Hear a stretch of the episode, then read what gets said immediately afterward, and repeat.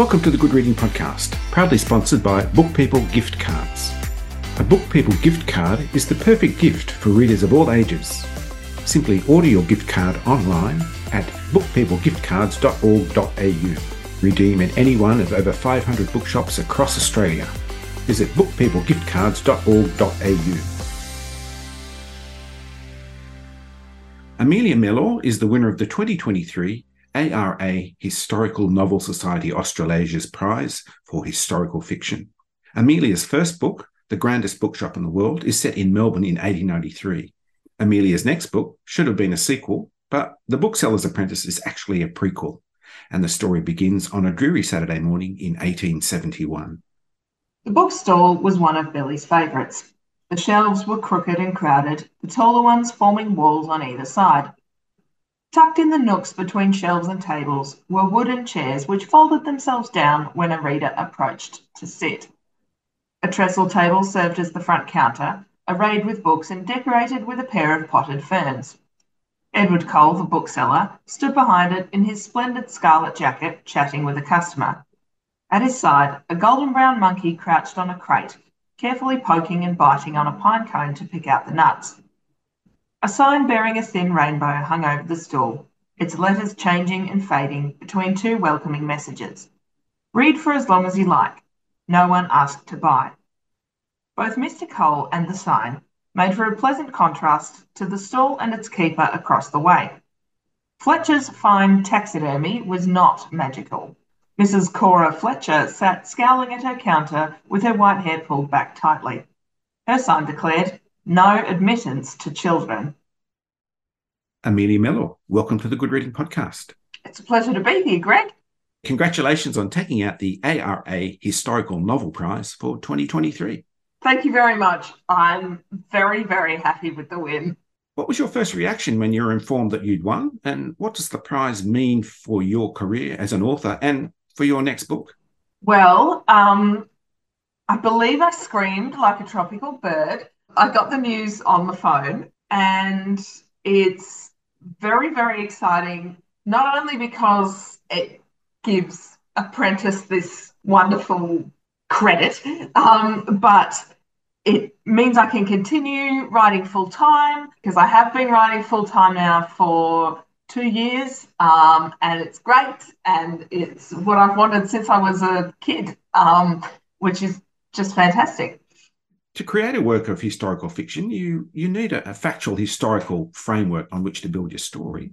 What was the history that The Bookseller's Apprentice draws on? I found out while I was researching The Grandest Bookshop in the World that Cole's Book Arcade actually had very humble beginnings. Uh, it started as Edward William Cole selling pies in this market. It was most often called the Eastern Market, actually, but Paddy's Market, I think, was m- used more by the people who actually frequented it. So Mister Cole started selling his pies in Paddy's Market in the eighteen sixties, um, and then he had an opportunity to buy some secondhand books, switched to selling books overnight, and became a bookseller in the market. And it was in eighteen seventy-three that Mister Cole hired his first, and I would say most loyal employee, William Pike. Real William was fourteen. He was definitely a little bit of an underdog, because I've got an account from him from his first day when he went to apply for the job. And it was, just like in the book, it was the middle of winter. Um, and he was one of about, he reckons, fifty boys. Uh, but they didn't actually write letters. They, in those days, you could just show up and the interviewer or the hiring manager basically would just pick you out of the crowd, which is exactly what happened to Real William. On his way there, he had a nosebleed and had to wash it off in the fountain outside Parliament House. And so he got there last out of this crowd of fifty or something boys. And I like to think he must have looked quite stressed and panicked, which Mister Cole took for like a look of alertness. That's just my interpretation. But um, I guess the point is Real William was a little bit of an underdog too. Yeah, through reading the diary of William Pike, I got to know him, and I took lots of little bits and bobs to put into the character Billy. And through that diary, I also learned of how much he looked up to Mister Cole, not just as an employer, but as a mentor, kind of.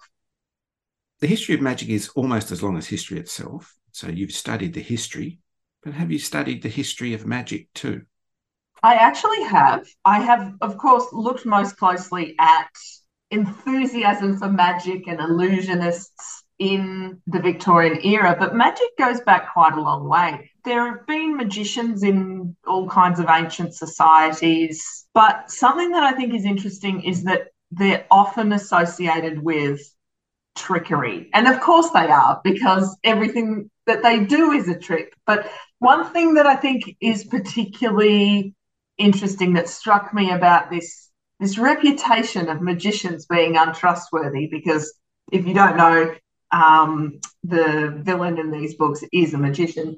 There's a painting from the fifteen or sixteen hundreds of a street magician doing the cup and ball trick.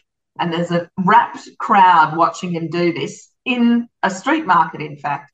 What's really going on is he's got an accomplice who's picking everyone's pockets while they're watching the cup and ball trick. So I have looked a bit at the history of magic and of what in the book I call career magicians, because in the book anyone can do magic, but there's professionals who are usually entertainers who, who do it. So sleight of hand and, and, and magic tricks do have quite a long history, and they do have quite a long association with untrustworthiness, which I think is quite interesting. Cole's Book Arcade is a magical place full of sweets that change your voice, talking parrots, chairs that fold themselves up. It seems like the perfect setting for a magical historical novel. Seems like anything can happen at this bookstore. Yes, well, in The Bookseller's Apprentice, we're just starting to see the first glimmers of Cole's Book Arcade in sort of Mister Cole's vision. He says a couple of times, gosh, I'd like to have a big bookshop just like the Melbourne Public Library in a few years' time. And he sort of shares that vision with Billy. But we, I, I put in a few extra little hints, like there's one monkey and there's, you know, two potted ferns rather than a whole fernery full of monkeys. However, one thing that did last from those early days in the market to the great big three-storey, hundred-metre-long Cole's Book Arcade is that slogan, read for as long as you like, no one asked to buy. That was Mister Cole's secret to success, I think, because people in the market would come to have a little sit down, they'd read, and they could read all day if they wanted, because his aim, his aim and his passion in Mister Cole's case was to share books first, and he didn't actually mind that in the early days he didn't make very much money off book selling. Books were important to him, education was important to him, and read for as long as you like was his way of getting people to educate themselves. Let's talk about Billy Pyke. He says, I can do a little magic, which is good for tidying things. Billy needs magic because he's about to face some big challenges uh, where his mastery of magic will be crucial, particularly in dealing with the Obscurosmith.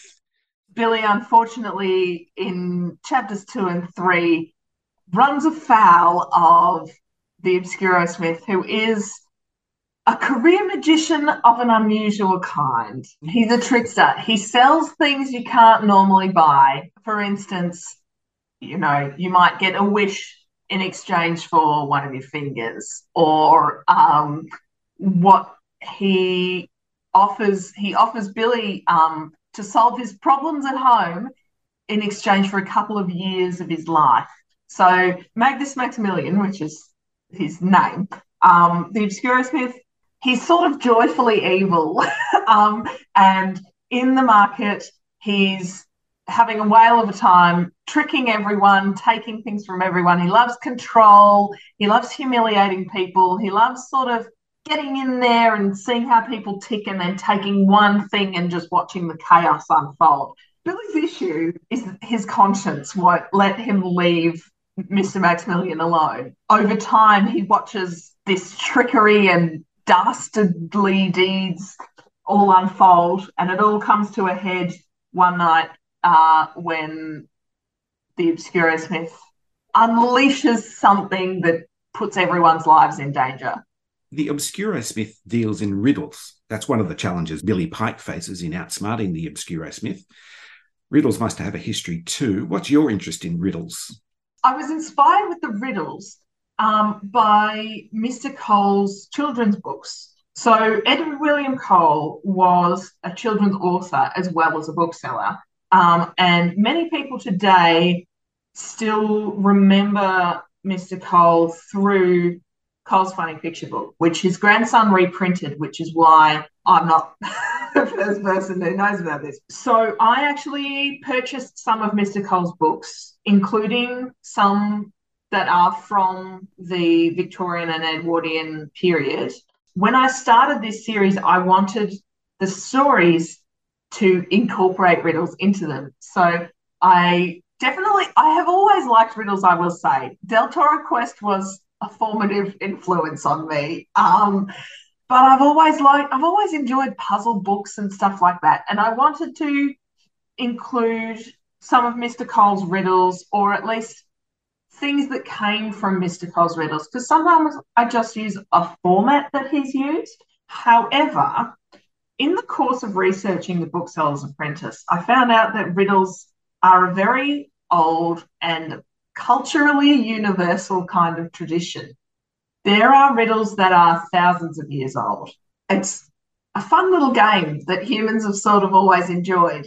And some riddles are as simple as, you know, a dirty pun. And some of them are quite complicated and philosophical. Yeah, the process of researching riddles for this book was quite interesting. And I had to make up some pretty tricky ones as well, because not everything that I need the story to do is actually in Mister Cole's riddle books, even though he does include literally thousands of them. It's difficult to write them, but it's also very fun. So magic, fortune-telling, riddles. This book is a riddle wrapped in a mystery inside a box of puzzles that all need to be solved. It occurred to me, are you trying to promote the insidious idea that history might be fun? Whatever would give you that notion? You got me. uh, I, I think history's fun anyway, but having an adventure through historical settings certainly does sort of act as a bit of, I won't call it sugar around the pill, because I don't think history is a pill, but it definitely does help to suck you in. There's so many kids who've told me how fascinated they are with the Victorian era through my books. It's actually something that Mister Cole was promoting way back in the eighteen eighties, where he wrote in his funny picture books, not in reference to history in particular, but he said something along the lines of, give a child something fun to read and it will create a love of learning. He's a massive proponent of that, which is one reason why I feel like I have license to make these books very whimsical, occasionally silly, because, yeah, we enjoy the adventure first and then we learn without realising. There's books I read as a kid that did something very similar, so you're spot on. I I I am promoting that history is fun and weird. History is so weird, and we don't teach the weird bit often enough. That's why I like social history, I suppose, as a, as opposed to names and dates and so on. A lot of the really strange parts of these books are things I did not make up. One of the great things about this book is the way this, that social history emerges through the story, the, the way characters use language, uh, how they moved around, how they interact with each other. And that really gives you a, a very strong sense of place. Thank you very much. One of the one of the really unusual things that I didn't make up was the medicine show of the great American painless dentist. Now, that is the real title of a real medicine showman who was in this market in Melbourne in the late eighteen hundreds. I don't know his name. I made up his name. I gave him the name Phineas Crane, but the Great American Painless Dentist was his real title, and his real act was what I've described in this book. I won't spoil it exactly, but his, his catchphrase in real life was, nobody's heard my patients yell, it was just so bizarre. I just had to include it. And in researching that, I dug a little deeper and looked into things like, how did the Victorians actually brush their teeth? Charcoal and honey was one of the toothpastes you could get in the eighteen seventies. Some dentists recommended brushing five times a day, really scrub that enamel off. Um, so every time in history has got something wonderfully weird about it. But the Victorian era is just so strange and so such a mix of light and dark as well. I was a fan. I was interested in the Victorian era for a long time before I started these books. Well, Amelia, it's been historical and magical to talk to you, and thank you for joining me on the Good Reading Podcast. Thank you so much. It's been a pleasure. I've been talking to Amelia Mellor about her A R A Historical Novel Society Australasia's award-winning book in the children and young adult category for twenty twenty-three. It's published by Affirm, and you can find it at good reading magazine dot com dot a u. My name's Greg Dobbs, and thanks for listening. This Good Reading Podcast was brought to you by Book People Gift Cards. Share the joy of reading with a Book People gift card. To find out more, visit book people gift cards dot org dot a u.